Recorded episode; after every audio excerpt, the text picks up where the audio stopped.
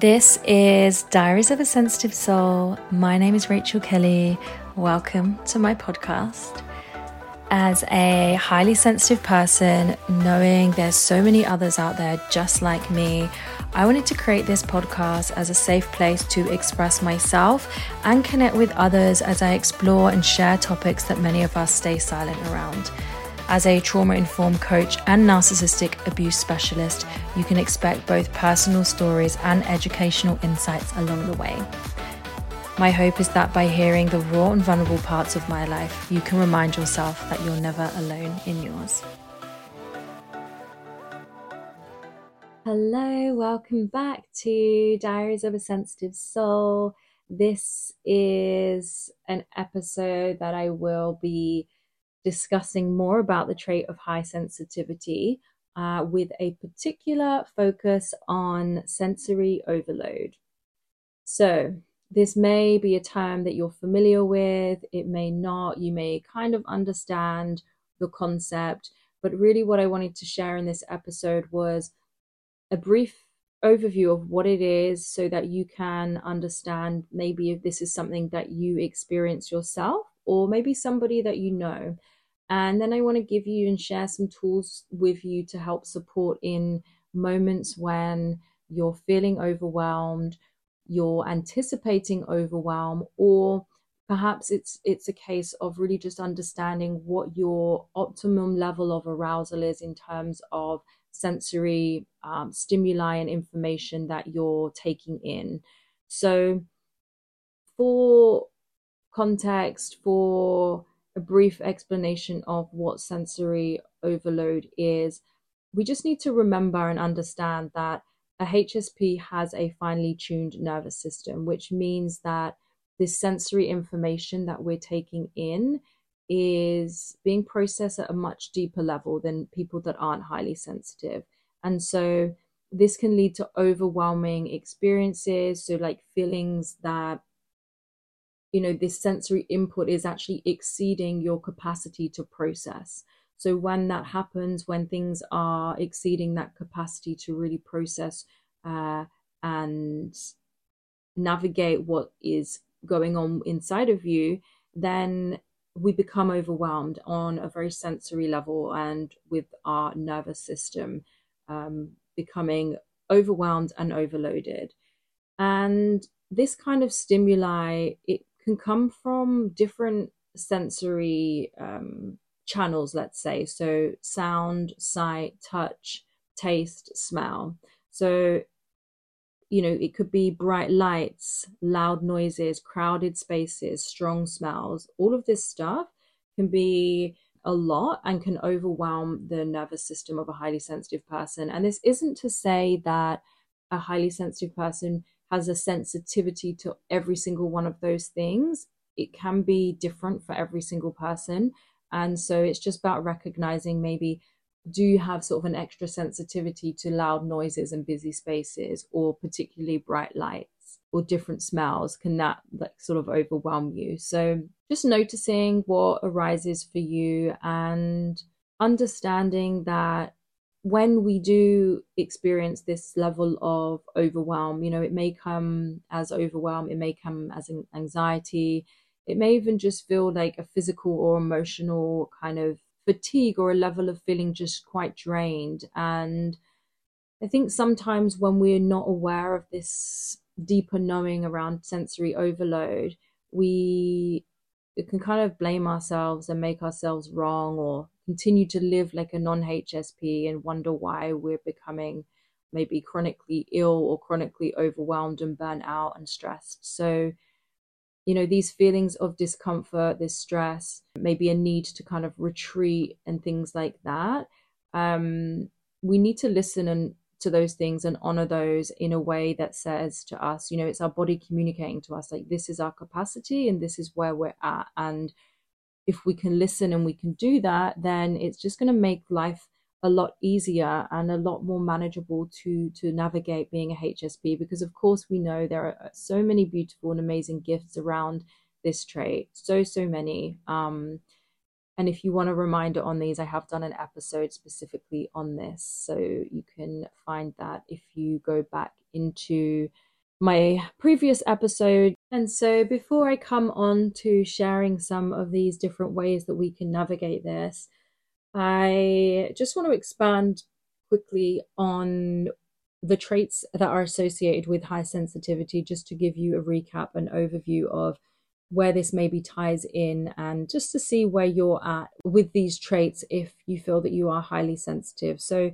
really, it is about a depth of processing that accompanies, as I said, all of this sensory input and this stimuli that's coming from inside of us, our thoughts, our emotions, but also outside of us.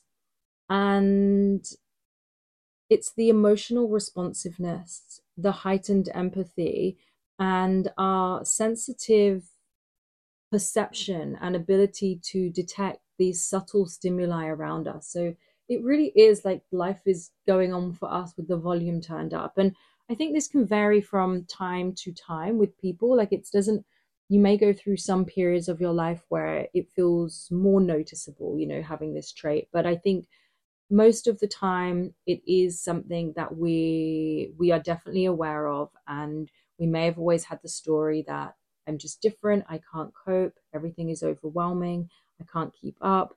And what we want to do if we're experiencing this is knowing that like it's okay to operate differently in the world. Once we know that we can adjust our perceptions and our way of doing things and creating environments that suit us we start to feel more empowered about this trait and start to feel less like it's a burden like it's a weakness or it equals fragility because it absolutely doesn't you know there's huge amount of positive parts around this trait your creativity, your depth, your ability to connect with others on a deep level, that vin- that vulnerability, and all of this, all of these things that I've mentioned, create such a rich experience for us. So for us to be able to really get the most out of the, these rich experiences, we have to learn how do we navigate these times where things feel too much and too overstimulating for us. So the first thing that I want to say is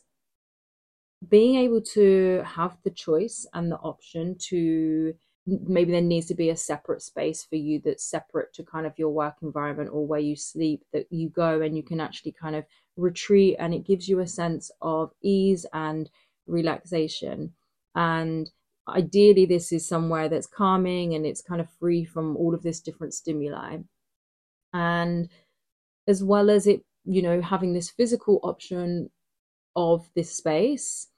If that's not possible, there is a way that you can create a safe space mentally. And so just dropping into your body, closing your eyes, and visualizing a safe place, either made up or real, but somewhere where you can go where you can start to feel that dropping into this space, you're associating this space with a moment of calm, a moment of ease, a moment of peace and stillness. So maybe for you, it's creating a beach somewhere. Maybe it's a made up place, as I said, but maybe there's a place that you've got in your mind, in your memory, where you can kind of cool on those previous feelings of calm.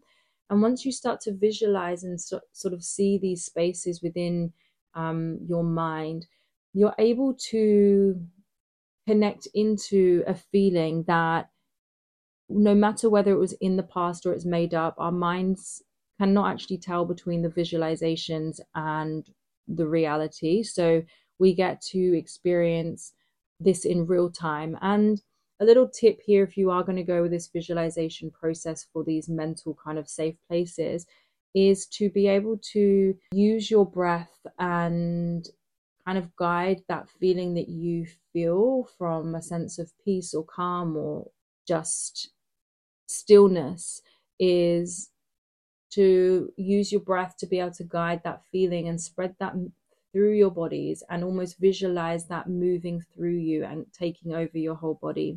So that's the first one that I would say. The second one that sort of ties in from this actually is boundaries. And when I say boundaries, this is a huge one for anyone really. And I think boundaries is a hard one to learn because I think a lot of us, especially HSPs, feel that setting a boundary can make us look bad. It may make us look like we're a bad person. We're, we're frightened of the reaction from other people we don't know how to hold that discomfort within ourselves or we just are creating stories around what that means if you set a clear boundary and of course this doesn't mean it's always going to be easy to set a boundary there are times where you communicate a boundary and yeah, it's not received well. And so part of this work is to be able to navigate that discomfort in itself. But boundaries are it's so important. Again, as I said, maybe it's about taking yourself off to a safe space, but it's about being able to communicate to others when you need this this time, you know. It's it's setting boundaries around what you need to prevent overwhelming situations. So if that means you're aware that you have to cancel something or you have to say no um, or you have to modify the plan because you know the place you're going is going to feel maybe too overwhelming and overstimulating because it's a really busy place and that's not what your nervous system is available for.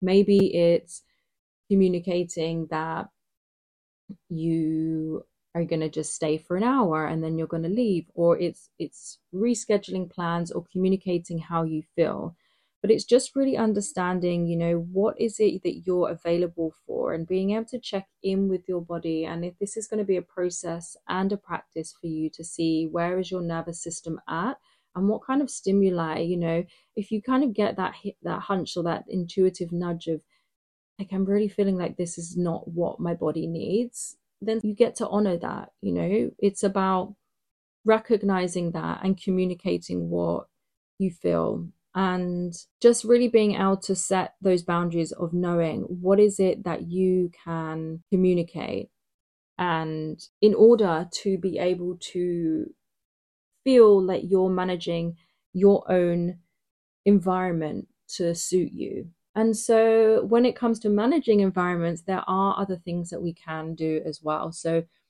you know maybe it's if you go somewhere and you have a sensitivity, particularly to noise, taking headphones, noise cancelling headphones, if it's something like you have a sensitivity more to light or yeah, bright lights or being outdoors when it's particularly light, sunglasses or being able to communicate again if you're working in an office environment and communicating maybe that the lighting is kind of off and knowing that you're well within your rights to advocate for your needs in situations like that.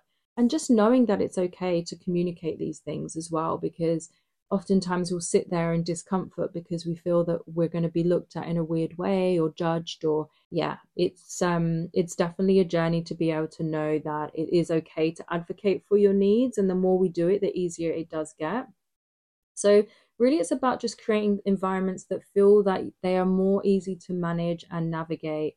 And things like in terms of sensory for me personally it's like loud noises that feel really overwhelming for me. And i think bright lights for me also i mean lighting is very important for me. Um, i've definitely had some real harsh lighting before but i would say in terms of a, uh, an annoyance or an overwhelm, it would come more from loud noises and busy places and yeah, intense, you know, a lot of conversations going on around me, that type of thing is really um, can be really overwhelming for me. And also clothing, um, itchy clothing fabrics and things, textures that just don't suit well on my skin is not comfortable and I'll be thinking about it the whole time. So it's just managing those things and honoring yourself. So, the next one that I wanted to come on to is when we're experiencing sensory overload, it's happening because our, as I said at the start, our nervous systems aren't able to process the depth of, of stimuli that we're receiving and it becomes overwhelmed because it's constantly processing, it's already working at an, uh, a really high depth. It's processing everything so deep. So it's like a computer. When there's too much stuff coming in, there's too many tabs open, it's going to crash.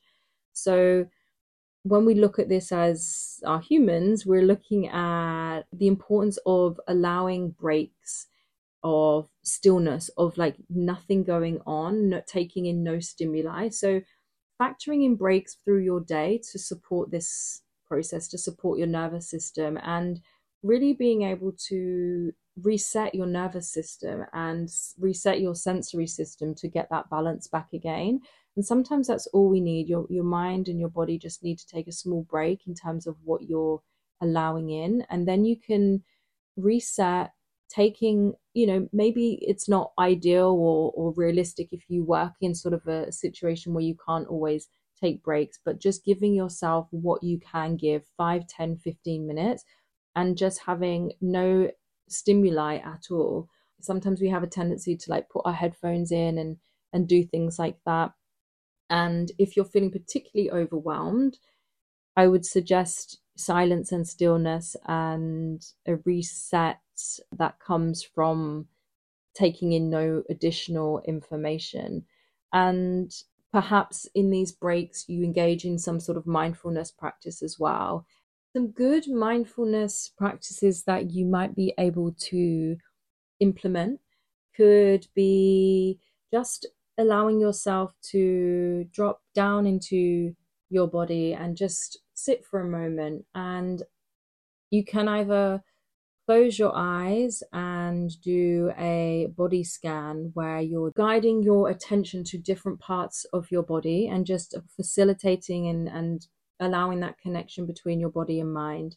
And this is really, really supportive. I've always found this to be really great. Or doing uh, a practice where you're just really gaining some more present moment awareness from just like looking around you. So, looking around, maybe picking five things that you see in your awareness that are green, and then the three things that are blue, or looking for few things that are circles and just creating these practices for yourself so that you're kind of bringing yourself back into the present moment but when it comes to taking these breaks it's really important that you are taking small breaks and honoring that within yourself especially if you do feel like you are nearing this um, point of overload and different breathing tools and techniques can also help. I think everyone is so un- unique when it comes to breath work from the people that I've worked with in the past.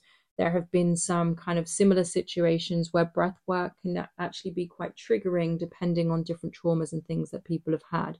So, with this, I would say it's very nuanced, but if you're able to and it feels comfortable to taking some deep breaths, you know, really into the diaphragm, not forcing or constricting, but just seeing what flows through you, the capacity that you have to take these sort of intentional breaths can really start just to calm the mind and body as well. I think leading on from here, just knowing that what we really want to cultivate is we want to be able to as well as being able to move away from overwhelm and to avoid overwhelm, perhaps when we're really kind of recognizing it, what we really want to get to a point where we're able to understand what our limits are and be able to manage that and to prevent the overwhelm. So, once we can start to understand more about ourselves and our levels of overwhelm and input uh, that feels good for us, we can then start to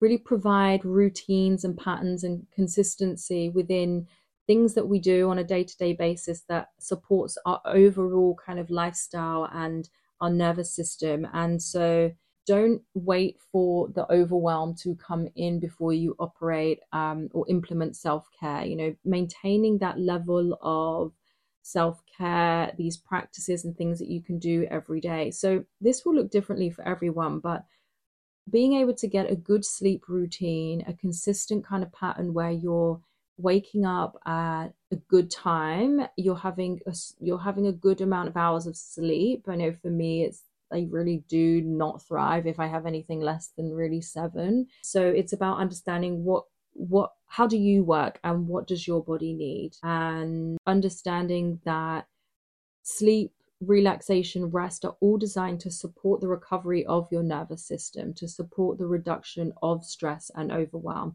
to help you be more equipped at emotionally regulating. These are important things because if we're not sleeping well, we're kind of putting ourselves in a less able state to be able to navigate this overwhelm in the first place. So perhaps it's checking in with your sleep hygiene. What are your bedtime practices? What are you doing? How can you support your sleep more? Do you need to add in some more relaxation before bed? Do you need to get off your phone or screen time like an hour earlier? Are you consistent? Are you staying up late watching Netflix? Like, what are the things that you're currently doing? What's working and what isn't? And so, some of the extra things you can start to think about when it comes to implementing more self care, more kind of regular mindfulness practices, you know, ones that you're doing on a day to day basis, um, not just kind of in the moments that you're overwhelmed. It may look like implementing meditation. So, meditations, again, this is something that's very unique for different people. Some people may find that they uh, struggle with this. And so I always suggest starting off with guided meditations to get yourself into this space so that you have some kind of guidance into what you're doing. It makes it a bit easier to sit with yourself if you're not used to kind of silence and stillness already.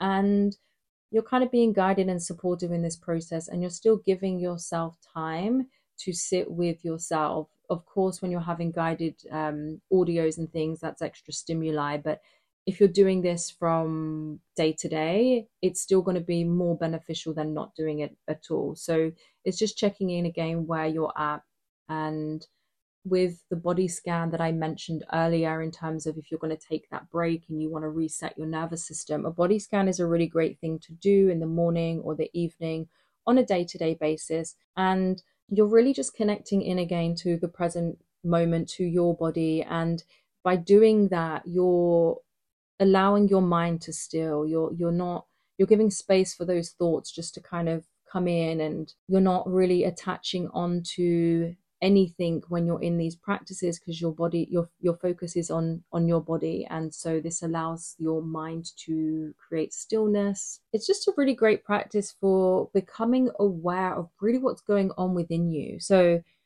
just being mindful of what sensations am i feeling? What's present within me today?